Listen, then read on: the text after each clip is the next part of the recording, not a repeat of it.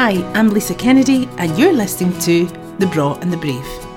This podcast celebrates the creative and the courageous. I am fascinated by those who are talented, forward thinking, and inquisitive. Sharing their stories, wisdom, and everything in between, The Braw and the Brave is about people and their passions. So, on to today's episode. Well, this is a lovely way to start the week. I know I say that a lot in this podcast, but genuinely is. I genuinely mean that when I say it. Um, because I'm getting to catch up with somebody that I actually know in real life that we've worked together.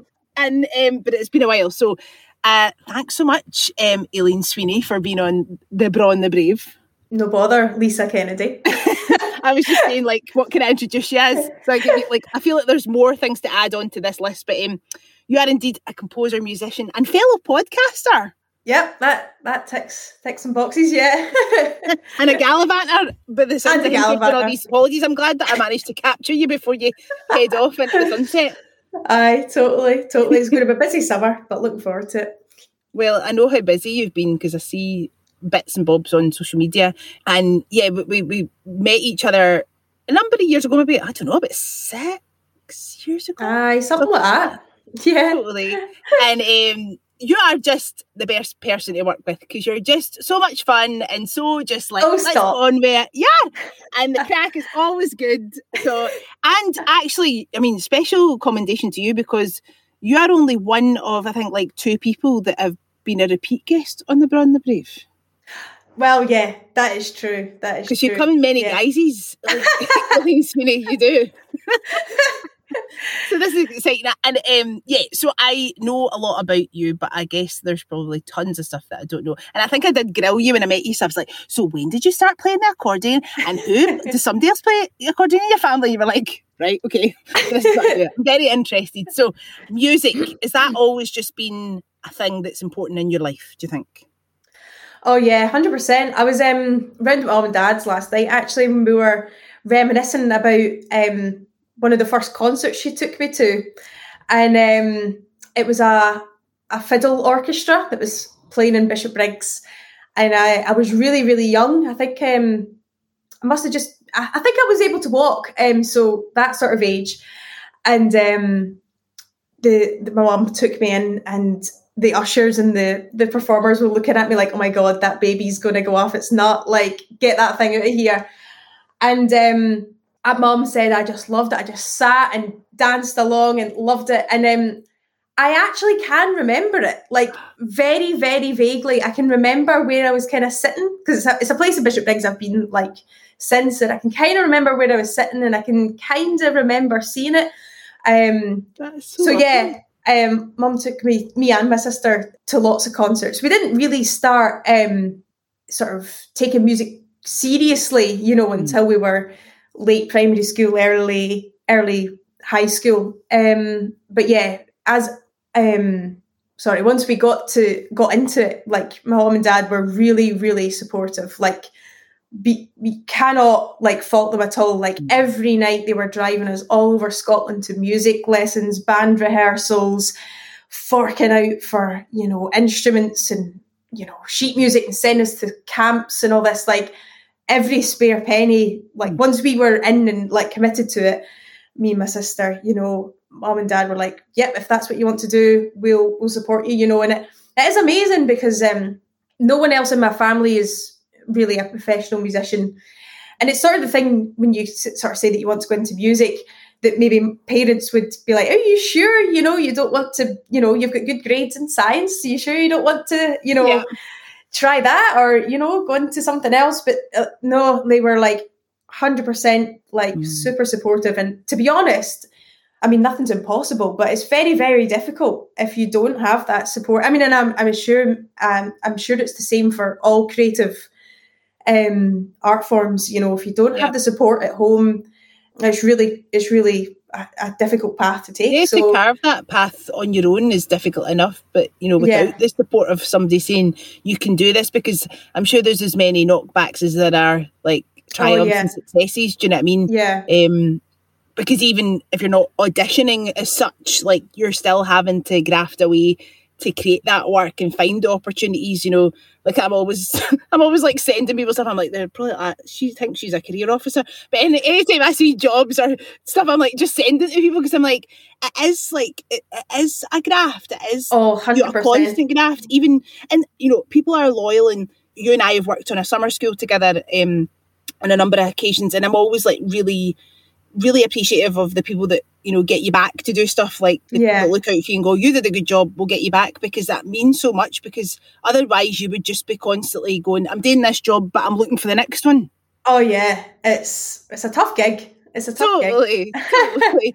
but you are a talented human being so i mean the thing is like Thank these you. opportunities are coming to you and you're making them happen what was actually the first instrument that you took up then was was it accordion no well i i sort of um was keen to sort of get into music and that. And I come from a sort of Irish Catholic background, and there was a music group um, called Tip Rocks that my mum and dad took me to um, down in Royston. And um, they wouldn't let you pick an instrument until you did the tin whistle for two years. Oh, yes. So two years of the tin whistle um, before I was allowed to to pick the accordion, and I was desperate and I, like desperate for the accordion. My dad, um, he dabbles on a few instruments because he was a, a firefighter. Oh, and oh, cool. when they were on the night shift, they used to kind of all bring in stuff and kind of teach each other a wee bit of guitar oh. or a wee bit of this, a wee bit of that. Um, so anyway, my dad could play a couple of tunes on the accordion, and I was like, "That's for me. for me." I loved it. They're really, just, they're really like accessible instrument that you can carry about. Oh like, god! I mean, if I'm being serious. If I could go back in time, I would genuinely pick something else. But as a as a kid, it was like big, it was loud, it could play really fast, and it didn't need other instruments. You know, it accompanies itself. Like, yes. I mean, I, I, I love other instruments like the fiddle and stuff, but as a kid, it, it does sound a little like bare, you know. Whereas the accordion's like, and I was like, that's it. I'm there.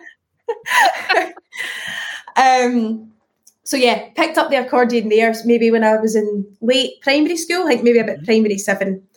And then a few years later on, sort of was like, oh, I'll take the piano up. And then um, when I was in high school, um, I didn't get uh, music lessons in the school because they only did like woodwind and brass. And um, but my school had a, a jazz band, and the jazz band every other year got to on a, go on a band tour in inverted commas to Disneyland Paris oh. because we, they basically got like they played we played for free all the way to get ourselves to Disneyland Paris. Like we played on the ferry, and I think the teacher managed to get us like cheap tickets. And then we would play in Disneyland Paris and get a reduced ticket. So I was like, I want to go on the trip, the band trip to Paris. But I played the accordion, and there was no room for me in the jazz band on the accordion, obviously. So I was like, what do I think is the easiest instrument I could pick up? I asked the music teacher, like, well, we need some tenor saxes. So I like got the tenor sax and then got some lessons, and then the next year I was oh off to Paris, baby. That's so impressive. I love how a young person you were already like, I can play that. I- am making that happen. I'm going it's, to Disney. Yeah. Well, it's funny though. I have to I have to give credit where credit's due. Having played the tin whistle, the fingering was kind of similar. Um, embouchure and stuff, obviously not so much, but I, and I could already read music at that point, so I just I just needed to get enough um, to be able to play like the Blues Brothers and Tequila, and that that was the the repertoire and the the school jazz bands. So there you go. That was I my. Love the sound of your um, jazz band leader as well. They they sound like they're just like he was a legend. Music all about making it happen. He was also called Mr. Sweeney as well. Oh, come on now. I know, right? Um, I would see that interesting word that you used there. That I was like, I'm going to guess that, that I know what that is, but maybe I don't know. Did you say embouchure? Uh, yeah, embouchure. I'm going to like embarrass myself if any actual like woodwind professionals are listening, like my sister. Um, but it's like it's like the positioning of your mouth against the against the the instrument. I did so, think it was something to do with your mouth, but I wasn't sure. something to do with your mouth. So we've got the accordion on the go, we've got piano lessons on the go. We're now playing the tenor sax. Is that what you said? Yeah, tenor sax. Tenor yeah. sax. Uh, obviously, tin whistle was in the bag. yeah. Two years of that. yeah, I'd um, I'd finessed that way back. Oh, so yeah, that, you would all yeah, that, that. that was on the back burner. My dad was desperate. For, well, actually, my sister ended up she kind of self she taught herself how to play it because we were big, massive Corrs fans. Oh yeah, So she had the bodhrán, she had the tin whistle. She was the one in the family who could actually play instruments. I just did all the all the chanting and that. But, eh, I'm, I'm sure I, I'm sure you could teach me a few things in the tin whistle. But um, so like by this point, you're you're at high school. Are you thinking I do want to pursue music as like you know further education or even like going on to do it as a job? yeah, hundred percent. Probably by like um third year, I was like, oh yeah, I, I want to go to the RCS. I want to go to the RCS, and maybe even a wee bit younger than that.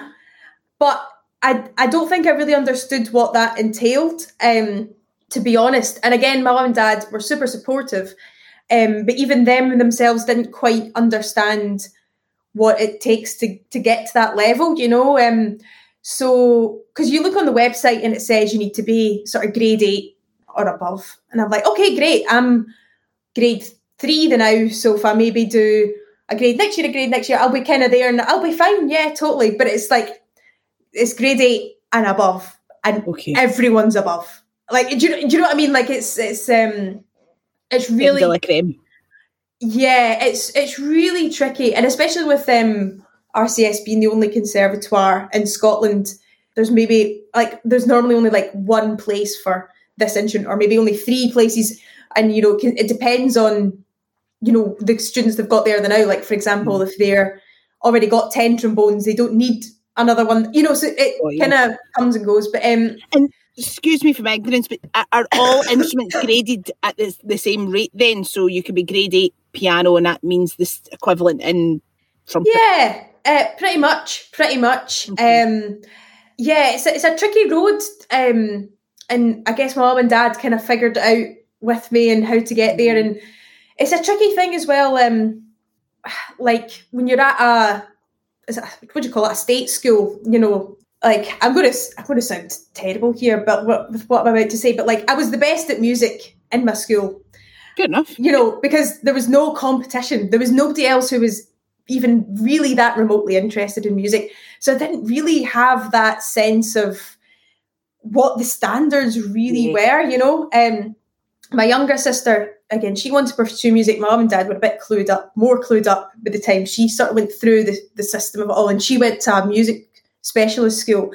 You know, so even being in that environment, that more competitive environment, um, probably gives you more of a sense of, you know, um, and it wasn't really, my mum figured out about the junior academy that the RCS ran on Saturdays. Now, we didn't really find out about that until I was getting into fifth year and I auditioned on saxophone and uh, piano and I never get in. And um, I was so shocked. I mean, that sounds awful. Like, oh, I'm so shocked. at all. I totally understand you you. know that You're way- like I'm like the top of my school. Like um, yeah, I'm the I'm the best at musician this. the school. yeah, I get full. I got full marks on all my music list. Like what? You like, you know what I mean? Like I was so heartbroken. Um, but that that really gave me a sense of, all right, okay, I get it now. Um, so I applied again, and I got in for this for my final year. And again, that that was all the sort of best musicians and young musicians in Scotland come together. And I was like, whoa, okay, they're practicing four hours a day. I'm doing like an hour like oh wow okay oh they're in music schools and they've got all this experience doing this oh right okay um so i was late to the game but once i was there i was like i've got right i'm going to work really really hard and So it didn't put you catch up. No i was like i need to catch up with these folk because i was way behind way behind. Um but it's good because you know you, you, it's easy to get put off because you know there's this emphasis on I don't want to use the word prodigy, but there's this huge emphasis on young talent, you know, and it can be easy for people to feel like they've missed the boat, you know, because it's, it's always the same. Like you know, you see things like BBC Young Musician and Young this and Young competition for that, and I know other people can be, be like, oh no, I'm I'm only grade four and I'm 15. It's like that's okay, like you know, There's time. you just need to get yourself in gear and really work, you know. Of course. Aye, like, Um, I'm all for like creating opportunities for young people. Absolutely, hundred percent. But yeah, sometimes I mean, we're just talking about me turning forty this year before we started recording. Yeah. The other day there was this opportunity for like this BBC introducing thing, and it was um like experiencing in radio DJing. And Yeah, I yeah. have always wanted to do like proper DJ. And then the whole broadcasting thing, and I was like, that sounds amazing. I was pretty looking into it, and then you had to be like, I think it was like up to age 25.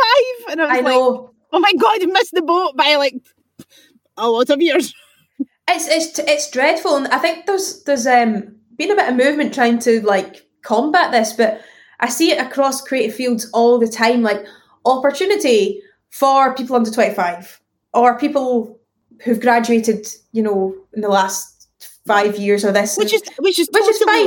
le-. Of course, it is totally legit. Young people should have these opportunities. Of course, they should.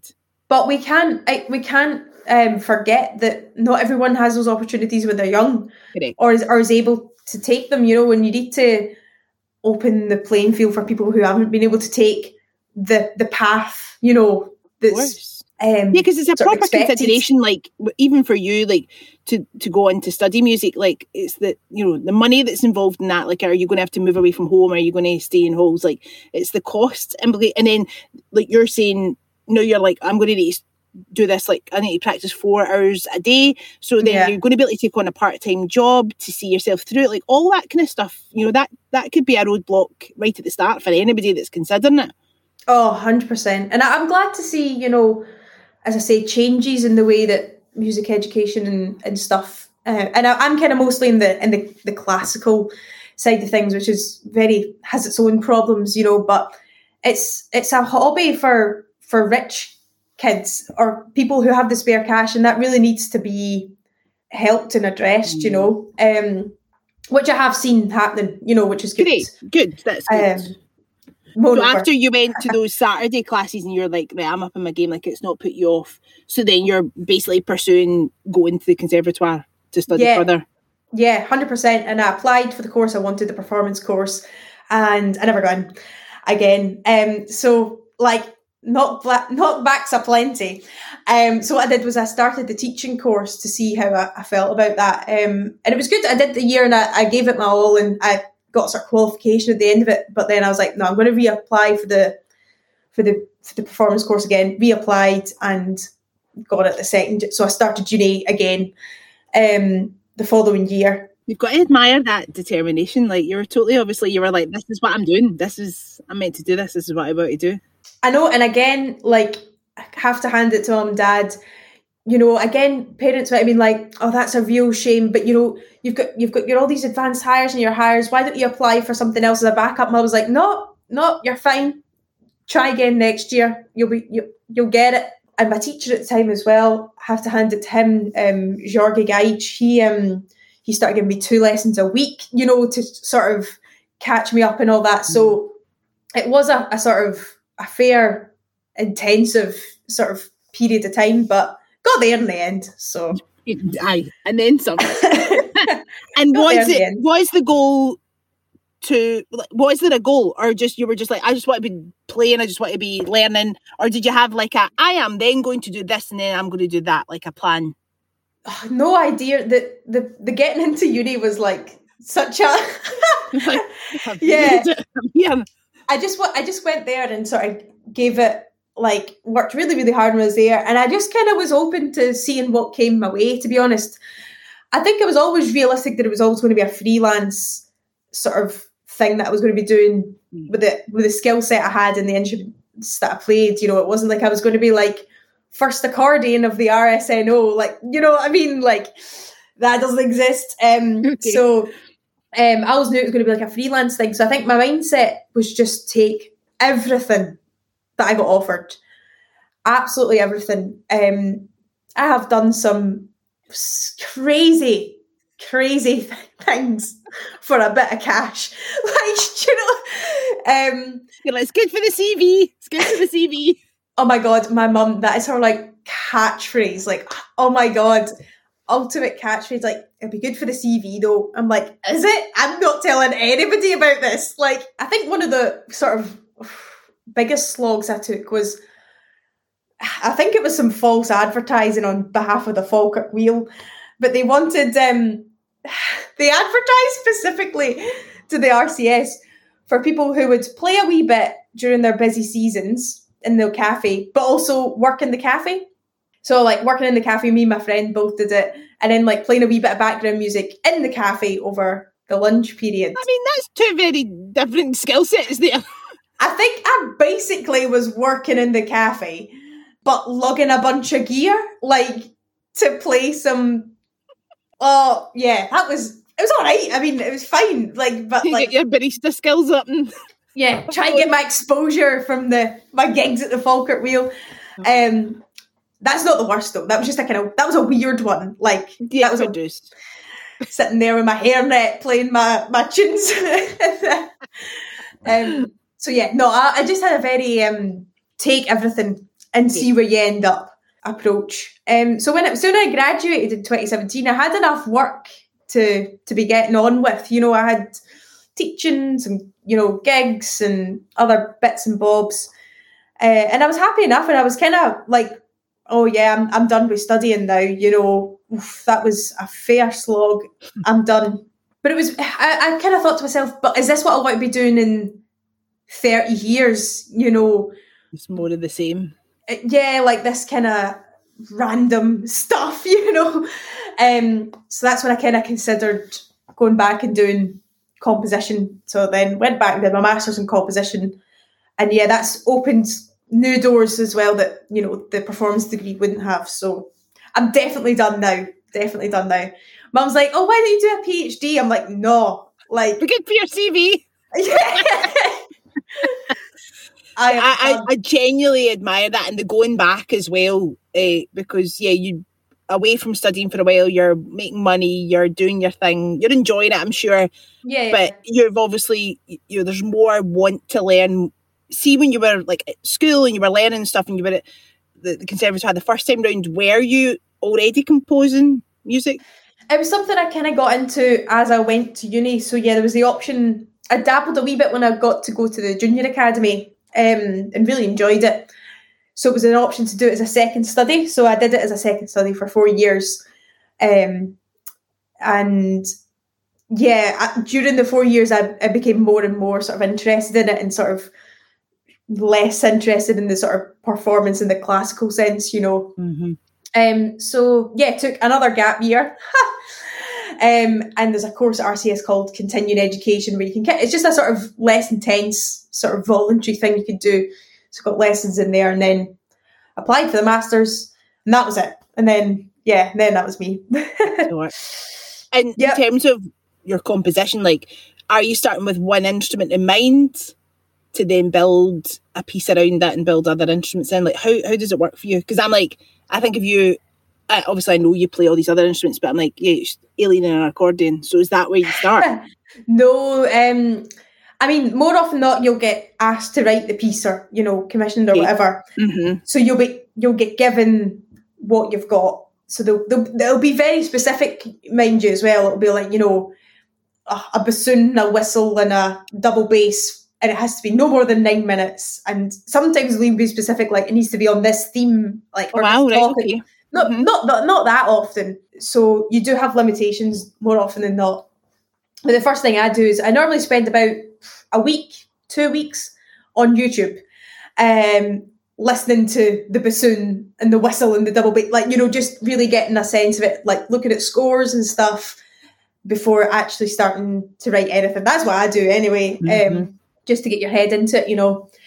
Uh, and then i take it for there no and do you take inspiration? Do you think you're taking inspiration all the time, like just from not just like music itself, but just like when you're yeah. about, you're seeing things and hearing things, and for me at least um and i know other people as well i think um sort of non-musical inspiration is is really important for me at least. Um i normally try and come up with the title first if i oh, can. right, interesting, right? okay. yeah for a lot of reasons. Normally because the commissioner's like the program needs to get printed in three weeks. What's the what What's but, um, yeah totally. Um but for me it's really important because i find um starting a piece really stressful. In fact when i bumped into you uh, last year when we were having you were having a wee walk, I was in the middle of starting something it was not going well and I was like oh my god um so I get really stressed at the at the blank page like Fair enough. I mean, I mean, it is, it is stressful. Like, there's there's like twelve notes, infinite combinations, infinite rhythms, like infinite, like you know what I mean. You need to narrow it down somehow. You know yeah, what I mean? It just seems too big to handle. Too, yeah. So if I I come up with the the title first, um, a piece I just um finished actually. I, I was re- I quite like sciencey podcasts and sciencey Cool. books. Yeah. Um, I was reading about this period of time called the Cosmic Dawn, which is like when the first stars were formed and stuff. And I thought oh, that's a nice title, and that's quite an interesting idea. And that's a, that. So then you're like, okay, right. Think about what that looked like. What did that sound like? All right, and then that starts like making a lot of decisions for you. You're like, okay, so maybe it starts slow, and maybe it starts quiet, and maybe it starts in the low register, and before you know it, you've narrowed down loads of options. You know, Totally. so I sometimes spend just as much time listening and looking for a title as I do actually writing the piece. So there you go. Are you on an instrument at that point, like just figuring stuff out? I mean, because Yeah. you're talking about like bassoons and didn't like Yeah. are you then like having to get all these instruments, or can No. you write on the page? That blows my tiny mind how you can do that. Well, I, I'll give some of the the, the tricks The magic. away. well, It's, no, the, it's the backstage at Disney World. I know, right? um, no, I always have the the piano beside me to actually find notes that I can hear and find where they are. Yes. Um, but most composers don't like write on manuscript like with a quill. We all use um uh well, I use Sibelius, there's plenty of other softwares, and basically you type in what you want for your bassoon and it plays it back on a bassoon. oh, beautiful. So there you That's go. cool. There's all the secrets gone. Well, no, but that makes total sense. Of course, there's like major advances in technology. You're just like, that's incredible. It's super useful. I mean, don't get me wrong, you still need to take it with a pinch of salt. Like yes. uh-huh. Um, and you need to be savvy as well because you see it a lot with young composers. I say that as if I'm not like I'm saying that as if I'm some like As if you're not young. like you're not, You're young. no, as if I'm like some pure expert. But like what the the the danger with um Sibelius or any of these softwares is it plays back whatever you write. So if you are writing for piano and you write that you want 88 notes to be played at once, Sibelius will play that back. But a person only has 10 fingers and can only stretch so far. And it's and piano's, you know, quite a tactile instrument mm-hmm. and most people have a wee bit of knowledge about it. But if you're getting the bassoon and you know nothing about the bassoon, you really need to be careful that you don't get souped in with Sibelius playing. You know, it's like for something like the bassoon, you know, large leaps would be where a player can do it, but it's not going to sound what you think it's going to sound. Yes, it's really really need- creating stuff that's probably not humanly Yeah, possible. It's not going to sound like that. That's like me choreographing when in my head. totally. And I'm like, I we can do ten leaps in, in one go and get from that side of the stage to that side of the stage. Absolutely fine. then you try and you're like, that is not happening. Yeah, hundred percent. Yeah. Um, things with stringed instruments as well, like double stops. You might think, oh, those two those two notes will be great, but in reality, they are nowhere near each other. You know, so you do need to know your stuff before you go to Sibelius as well. But it's like, oh, I don't know where I'd be without Sibelius. I actually watched a video of yours and like I was like so proud of you. I Oh, was like, yeah. I was, I was like, that's Aileen, and that's my pal, and that's her music, and other people are playing it. Does that not just is that not just the best feeling in the world? Like all those musicians sit, sitting ready to play your music, and then it just starts. Like I was so emotional. I watched that. I thought it Oh. was the best thing ever. It's so cool. Oh yeah, no, it is amazing. It is amazing. The process itself is it goes through lots of different like stages. So like um I I, I assume you're talking about the the video I did with the orchestra. Yes. Yeah, yes. Um so that was a scheme run by the London Philharmonic Orchestra for young composers and they selected five composers from the UK to be part of the scheme uh, for 2019 and 2020. And what it entailed was um, some like smaller workshops and lectures and lessons with um, James MacMillan throughout the year, and then it culminated in you writing a eight-minute orchestral piece um, that was going to get performed in London South Bank in July, and then obviously COVID, blah blah, blah so they couldn't do the live performance, but and I was absolutely gutted, but I think I kind of want to watch because like I got a like professional recording and recordings are so much more valuable than performances when you're a composer. Like if you don't have a recording, it doesn't exist. So it's never got much of a lifespan afterwards. Um, but yeah, that was a that was an amazing experience. And when I got it, it was quite daunting. It was the biggest amount of musicians I would ever had worked with. It was the biggest lengthwise uh, that I'd ever written for. So it's certainly like talking about the blank page thing. Like, oh my god, that was that was stressful. And had they um, given you a brief? There was actually a very specific brief for that. Ah, okay. And it's almost like the briefs are always things that somebody's just plucked at their arse. Do you know what I mean? And then you've actually got to do it. Do you know what I mean? You're like, mate, can we just yeah. this, please? yeah, totally. So the brief was 2020 was Beethoven's 250th anniversary year. So the, the brief was that you had to take a bit of Beethoven and put it into your piece. Any bit of Beethoven you wanted. Now, this was problematic for me because I hate Beethoven. And this was a huge thing for me, this writing this piece. And I just I couldn't bring myself to shoehorn a bit of Beethoven in for the sake of it. If there was to be a bit if I, had to put a bit of blinking Beethoven into this piece, I had to find a reason to do it, if that made sense. So again, talking about the sort of research side of doing pieces. So I listened to every single Beethoven symphony with the scores and all these, and it was painful because it's so boring. People love Beethoven. I do not. And I'm very open about that. And I get slated a lot, but it's no for me. Um, aye. But anyway. I appreciate your honesty. Thank you. Um, so listened to all of Beethoven's nine symphonies. And then in the ninth symphony, I had an idea. Because in the end of the Beethoven nine, um, there's the Ode to Joy theme. Everyone knows that. It's like the most famous bit of Beethoven ever. So it's a bit cliche to take. But 2020 was also the year that Scotland was, um, or the UK was leaving the European Union. And Ode to Joy had quite often been thought of as a European anthem and had actually since become a sort of Brexit protest sort of song. So I, I was like, oh, that's a reason to use it. That's like an actual genuine reason so uh, this piece was all about Scotland's sort of unique ties to the EU, even though we're being dragged out, you know. And um, so basically, I wrote music. I was like, right, I'm going to figure out how to use this Beethoven bit. So in December, I wrote this bit and I took the notes of Ode to Joy. There's only five notes in it, um, I think. Yeah. Um, uh, there's only five notes in it. And I took those notes in the order that Beethoven wrote them, but stretched them out, put them in different registers, did all this other, but I was really, really desperate to keep it intact. Like if you look at the score, you'll see all these different to joys all over the place, but wow. you wouldn't know it's there. You wouldn't know it's there.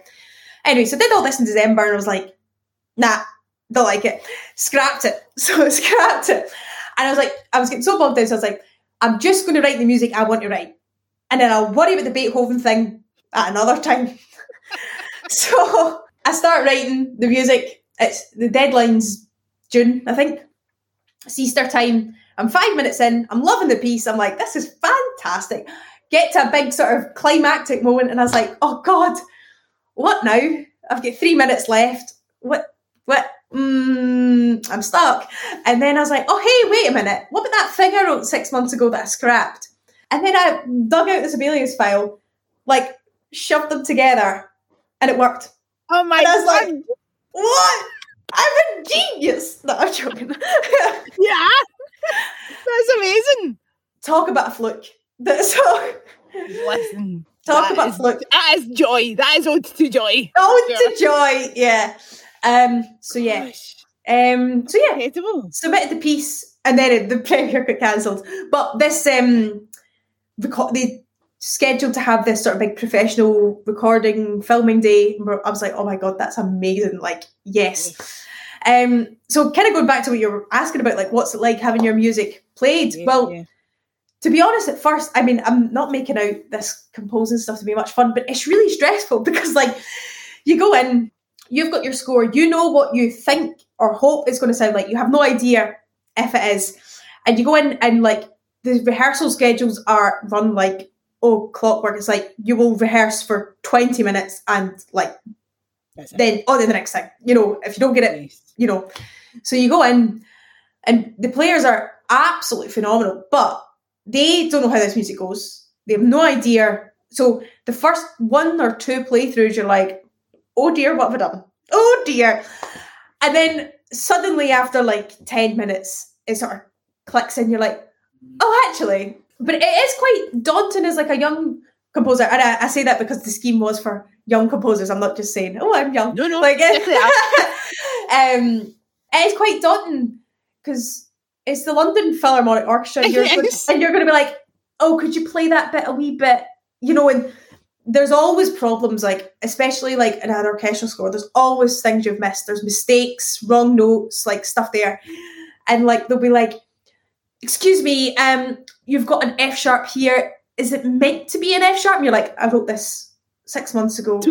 Like I, I like go to the score. see. I know. I like went to the score and like it's in it's the bassoon that was asking me. And I'm like, let me just check. And then I look in the score and it's in tenor clef. So in music you get different clefs. Treble and bass are like your bog standards. That's what I write in all the time, use it all the time. Then you've got like alto and tenor, which like random instrument use, like viola and that. I can't read it. I know how it works. I can't read it quickly.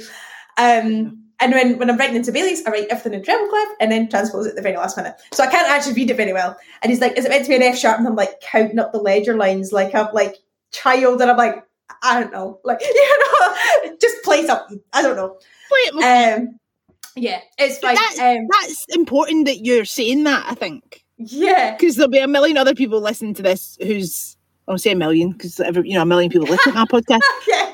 But other composers, other musicians who will be like, "Oh, thank God that happened to It's you," not just me. because ah, that and, and I'm guessing all those musicians in that room had that have had that moment Oh yeah. an equivalent totally. to that moment themselves. But when it's you, and you have to figure it out, Yeah, and then there was a, a rhythm as well that the whole um, orchestra played in unison. Um, and I knew how the rhythm went in my head. When Sibelius played it back, it sounded the way I wanted it. Um, but I'd beamed it slightly incorrectly, so to people reading it for the first time, it was a wee bit confusing to read. And then, like the the one of the leaders of the orchestra goes, "Is this what is this rhythm meant to be? Can you clap it for us?" And I'm like, I, I can't. And now that way, I'm like, I can't even read my own rhythm. Like, I, and I'm like, I think it goes like this. Da, da, da. And he's like, is that what's on the page though? And I'm like, ow. Like that. I don't know. Do you know what I mean? Like they grill you. They really do grill you. Because, because no, yeah, they do. But it's it's because they want because- to get it right, obviously. yeah, it's because they want to get it right. There's limited time, and Correct. yeah, they're being they're doing it with your interest, but it's it's But it's harsh. Yeah. yeah, harsh but fair. Um, but I have to say, I've talked a whole load about the negatives, but that that experience when it all came together, I was like, it was oh, it was amazing, absolutely amazing, and it was a real, real confidence boost because. Um, I was still a student at the time, and I'd written a lot of student pieces, and sometimes they were a hit, sometimes oh, a bit of a miss. Um, but I feel like I was really happy with what I'd Oh, it was a triumph. It's beautiful. I was I was really happy with what I was what I'd written and how it came out, and I was like, oh, I did good. I'm happy. Pat in the back for me. Um, Uh-huh. And you, I mean, so like, you're in your room doing the thing on your own, like, you know, to get to that point, mega scary, but just so rewarding. That's just tremendous. Oh yeah, no. So yeah, I've talked loads about the editors, but would recommend. Yeah, it was good. Highly recommend. Five stars. Five stars. Would come back. yeah. Well, I'm glad they didn't put you off. So that was No. that was obviously during the pandemic. So what's Yeah. been happening recently? You've said you've just finished another piece. Is so is that again another commission? And did they come to you now? Are you still looking for like? How, I guess people that are not in this world at all are like, how do you get work? How Hi. do you pay your bills? Aye, it's a good question. um, I mean, I'm lucky now. Like more and more, it's people coming to me and asking, "Can you do this?" And I say, "Yes, please." Um, but I still very much. Um, it's probably maybe like um, 50-50, Like people coming to me and then me applying for things. Like you know, you you've sent me things my way that you've seen I know, advertised. probably, she's probably like, that's not you- something I would apply for, Lisa. I should be giving you a commission for all the Not for all the stuff you. Um, so yeah, you need to be on it. You need to look for stuff and then balance that with stuff that, that comes in. Um, and it's been a busy year. Um, I had a fair sort of chunk of stuff to work through, and I'm the end is in sight, which I'm like, oh yay, thank God. And then I'm also like, oh God, money, money. So yeah, it's it's totally juggling that like balance of having enough and not having too much. And are these Um, pieces predominantly for performance purposes, or is there anything like film or TV scores or that kind Oh of? shout? no, I've never ventured into the TV film thing at all. It's a, it's quite a it's quite a separate like thing. Um, Yes. like people go and do film scoring things, and I mean, I'd be so keen. Like, I think it'd be really fun. I think it'd be really cool. But um, this, the film scoring stuff's very techy. Like, it's they use all sorts of stuff. Like, God, I, I can just about load up Sibelius and type some notes in. Like, the, the the tech these folk are running and the stuff they're using Okay. Ooh, it's a wee bit. It's I would need to properly sort of figure all that out. But um, And I guess for you, because you are a mu- you're a musician and you've spent a lot of your life around other musicians and playing music Yeah. and gigging and do you know I mean? So we've not even got on to the band yet. Do you know what I mean? Like, I guess that is your go-to. Like you're in a room with other musicians and people are playing them live. That that makes sense. yeah, definitely much more of a sort of for live performance Yeah. sphere that um working in at the moment. But ah, maybe I'll dabble. Maybe you'll dabble. And is there a bucket list of like things you would like to do? You know, you're like, if that came along, that would be pretty awesome. I mean, there's things I would. I mean, I, I do prefer writing for larger groups. I, I don't know. I think it, it seems to sort of work well with the sort of things I try to create and do. Um, but I try not to have many goals, which sounds stupid. no, Um, not at all. but Just I think I think it can be quite easy for musicians, but again, when I say musicians, I mean mostly all art forms to get sort of bogged down in like, oh, like so and so's got this gig, and oh, so and so will get that commission, and oh, by thirty, that person had done this, and by you know, just whatever comes your way, give it your best, and then you know people will recognize that and come along with other opportunities and stuff, you know. So yeah, try not to get too bogged down and having goals because I think it can be a slippery slope, you know, sort of mentally, you know. Um, And you've always been open. That's that's Yeah. You've been like the way you described it as a young person. You were just taking it all in and and just going after it and just open to doing whatever it took just to play music. So yeah, it makes sense that that's just the way you are now. I mean, it's lovely to have like a focus, I guess, and some people Yeah. are really on the minutia and they know exactly what they want to do and they're not they're on that pathway. That's fine if that's for you, but if you're more of a, I'll just get all bash if it feels good, if it feels the right Yeah. thing, I'll just go after it. yeah, hundred percent. Um, works works all right for me, so stick at it for now. And in terms of like, so obviously you started with the accordion, you were saying it comes from that, you know, your like Celtic ties type thing. Do you know I mean? Like yeah. in traditional music and stuff, that was obviously like a big aspect of like when you're learning that instrument. But now you're then you're talking about Beethoven, so that, that feels like another world almost. How would you describe the music that you compose? Do, are you seeing like a theme? I, I mean, I would like to think that I'm like properly slap bang in the middle between classical and folk. And some things are like slightly more on the classical side, and maybe some things are like, you know, slightly more on the folky side. But then if I get asked to like do some arrangements of like trad tunes for orchestra, then I like slide the scale right along. You know, I, I, it's a moving sort of scale. So yeah, I'd like to think that I'm that I'm in that sort of sphere. Um, but in terms of when I'm writing music, I always like people tell you not to, but I always try to like think about the audience and I try to write things that I think people will like and enjoy. I think a lot of contemporary art and music can be quite insular and quite inward and um, not really think about including other people so much. Um, and people might listen to my music and think, oh, they'll like it. That's fine. But, you know, I at least try and write something that I think, you know, wide and sort of varied audiences could could enjoy, you know. That's what I'm going for anyway. Love it, love it. I say that though. My mum and dad come to most of my concerts. My dad, very hard to please. Oh, Very really? Right? Okay. Yeah. My mum, not at all. Yeah. Anything I do, my mum's there, like front row, clapping like a seal. My dad, like, absolutely, he'd be like, mm, mm, yeah, hard to impress.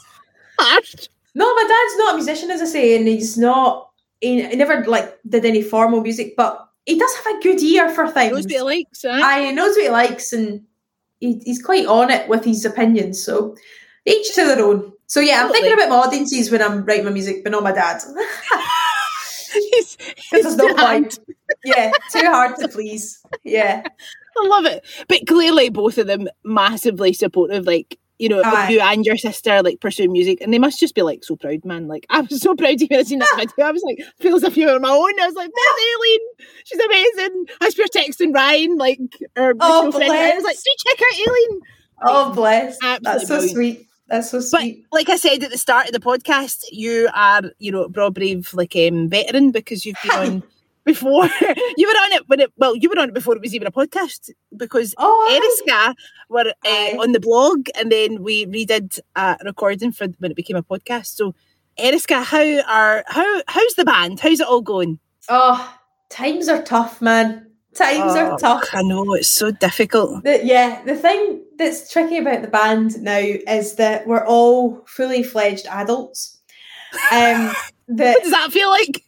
Yeah, that need to like earn money. Um, Yeah. so we've got a big gig coming up. Um, as I mentioned in July, up at HebCelt Festival, and it's ah, we're really excited about it, and it's going to be great.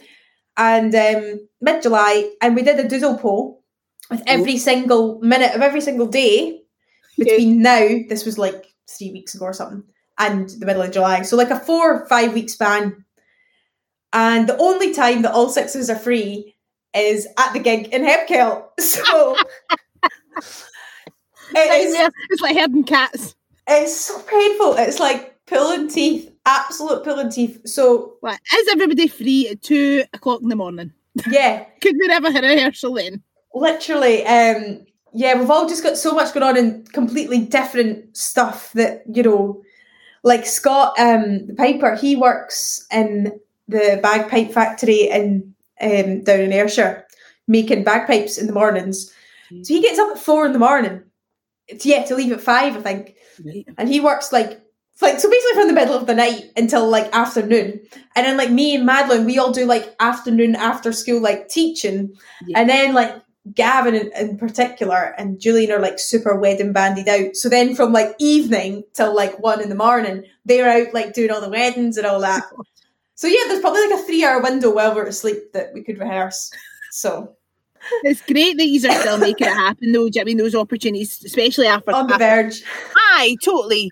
But like after COVID, do you know what I mean? That you're still you're, you're taking that that that gig, that opportunity to go and do a nice Aye, festival. Do you know what I mean? totally. Because um, because obviously when I started this podcast, it was pre-pandemic and all the rest of it, and it was yeah. I, I mean, I love Eriska's music. Like I really do. I think it's just tremendous. Aw. And it's so so different to anything else that I've heard in that kind of genre.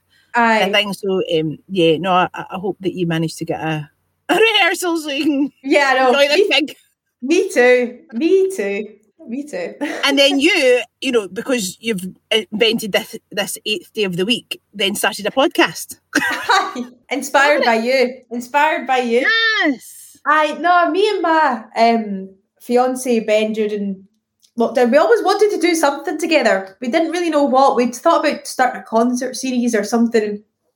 But then when lockdown came, the idea for a for a podcast kind of um came to us and we kind of just got on the bandwagon before everybody in their granny started a podcast. But the aim of the podcast was basically to just try and have more down to earth, but still meaningful conversations with composers in the sort of classical music um, sphere. Because I, I've kind of like sort of touched upon my feelings of the classical music scene. You know, it can be it can be stuffy, it can be elitist, it can be a lot of things, and me and Ben feel the same. So we just wanted to have informative because I I, I like sort of to listen to a podcast and feel like I've came away with something, you know. Yes. Um, so informative but inclusive and inviting conversation. for people. Yeah, totally. Uh, you want people, all types of people listening to your podcast, not just folk that are composers. Yeah, don't get me wrong. Sometimes they do get a wee bit geeky, and even sometimes when a composer's talking about something, I'm like, "You're going to have to explain that for me." Like, you know, like I don't, I Yeah, don't yeah, That's about. why I asked you that question earlier on because I'm like, somebody might be like, "What's that?" I mean, I was like, "What is that?" And I think that's, but that's cool. That's important that you Just that, that up. yeah, Yeah, yeah, exactly. Um, as I say, yeah, because classical music has, yeah, it's got a lot of baggage and slowly but surely just trying to, yeah, make it a wee bit more, bring it into the modern day a wee bit. Really important. If, if at all possible. Well, if it's going to survive, do you know what I mean? If people are going to new, people are going to appreciate it. Do you know what I mean? I and that's a big if. That's a yeah, big if. Well, I would yeah, say. you know, and I think in the day and age of like phones and you know social media and and, and also like the immediacy of everything, like everything Oh, needs yeah. to be quick, or else folk are like, "No, I'm interested." It is important to keep these art forms alive. Like they are important. It's like ballet. You know, I used to always say to young folk that was teaching maybe like hip hop or whatever, street dance, and they would want to go and do dance. I'm like, you really need to do ballet. Like, oh, what? Like, I'm like, no, it's the basis. do you know what I mean? It really is like, and, and it'll be a slog maybe at first if that's not your go-to, but you'll realise like the benefit of it and you'll start to enjoy it. But yeah, it's just into the thought of it kind of thing for people who have not, like you, came at music from like a really young age.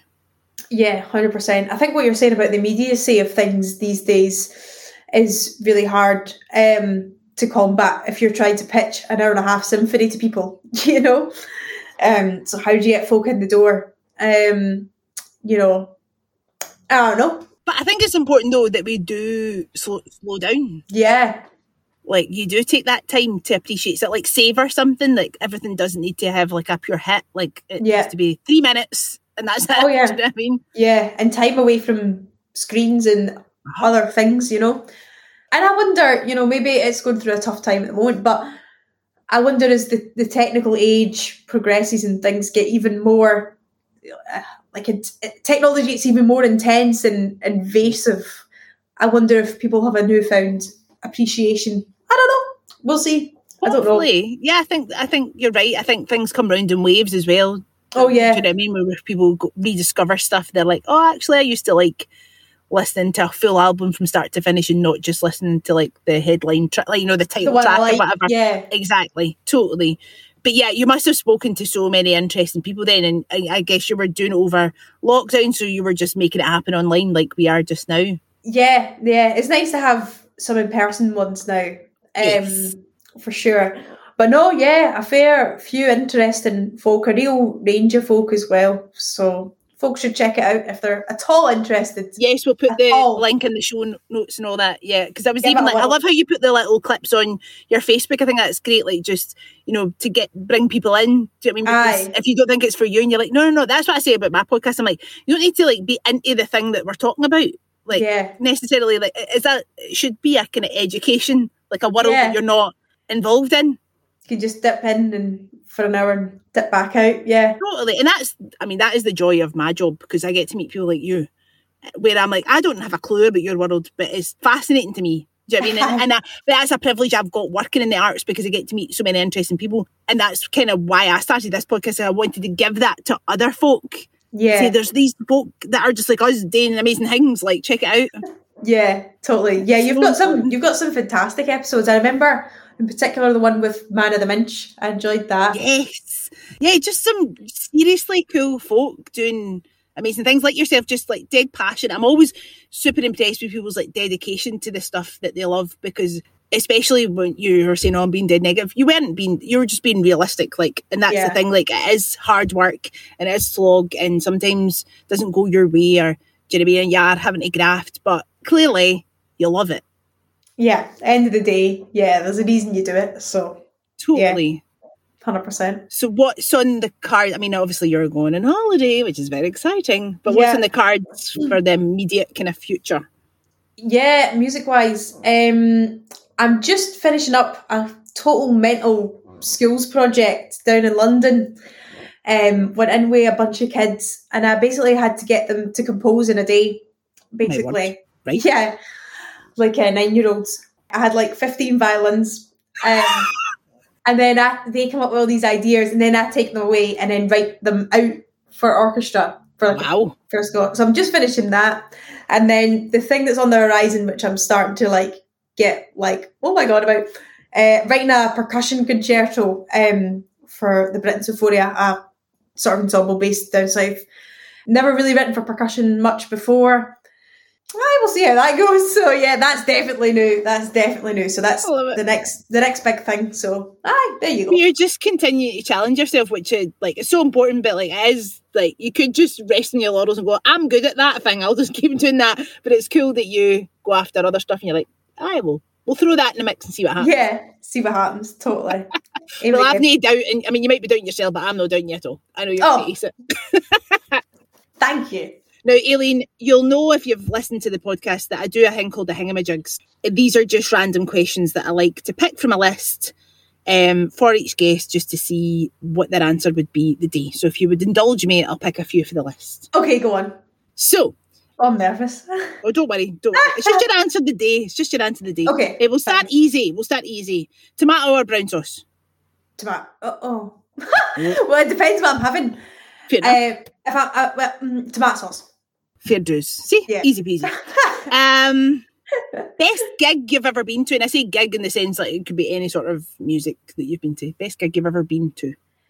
I can't think of something in particular, but I think something about you, as I was saying earlier, going to concerts as a young person and it all being so new, so exciting. So I think I would pick going to like one of those children's classic concerts with mum, something like that, where I have a very, very, very vague recollection, but I just was like so excited about it all. I think I would pick that. Yeah.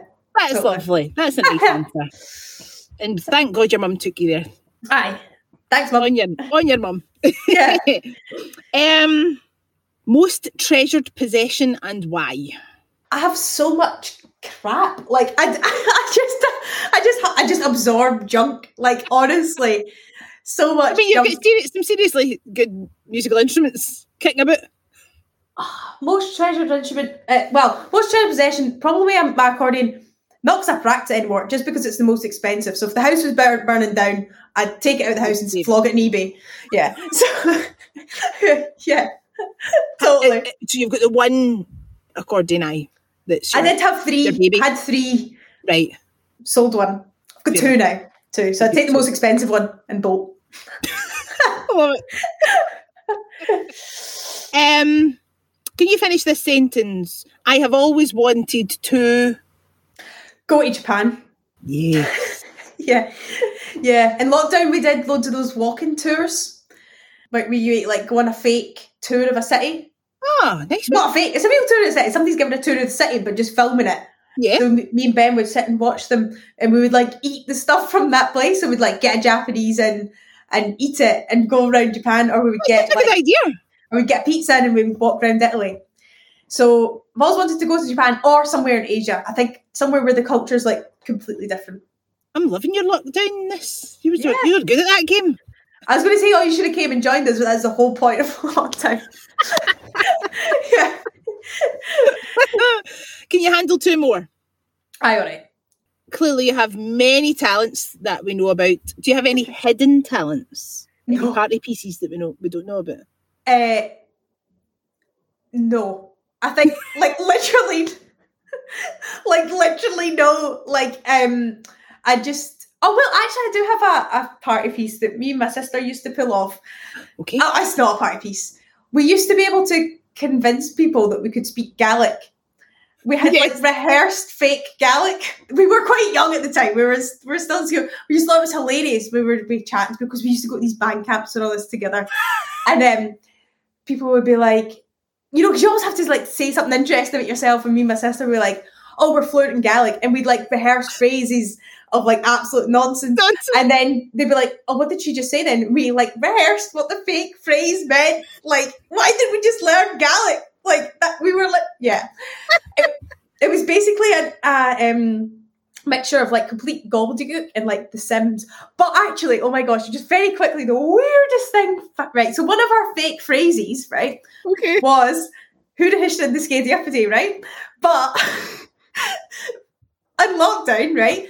Um, oh my god, it was so oh, I- I've never laughed so hard.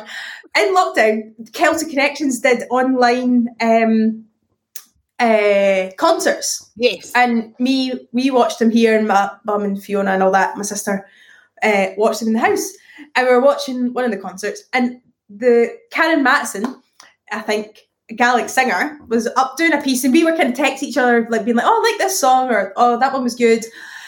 And then she's singing this Gaelic song, and right in the middle of the chorus, she's like, "The scary up a day," and I was like, "What?" And I was like, I felt it, and, just as I sent it to Fiona, she'd sent it to me. She was like, "What?" Like, so maybe it was a wee bit actual real Gaelic. I don't know. Maybe it was.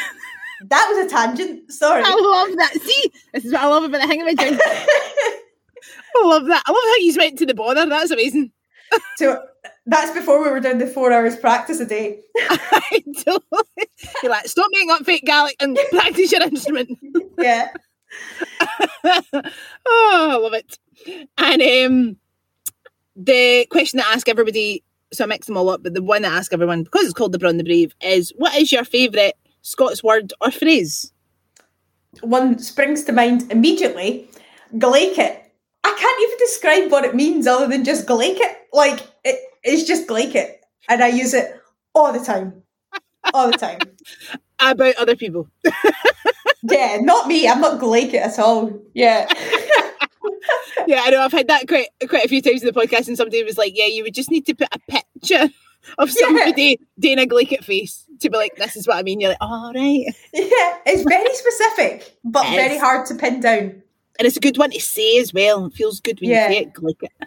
Yeah. Love it. Yeah. Well, yeah, yeah, you're right. You're not you're not Glaikit whatsoever, Aileen. Oh, I don't know. well, listen, this has been a total joy. I'm sorry we couldn't do it in person, but yeah, you, I mean, we'd need to have, get the doodle pull out, and I'm not sure we would have. so you're, a busy, you're a busy human. I can't face another doodle pull. I can't even look at them. No. well, hopefully we're going to see each other in a couple of weeks' time. But yeah. Um, thanks so much for coming on the Braw and Brave again. No, no bother. No bother. And um, I just wish you all the best in everything you're about to do next. I know it's just going to be a oh, triumph. And enjoy your holiday. I will. Yeah, have a have a brilliant time and thanks, thanks so much. so much. I hope you enjoyed today's episode of The Braw and the Brave, a podcast about people and their passions. Join us next time for more insight and inspiration from my wonderful guests. Bye for now.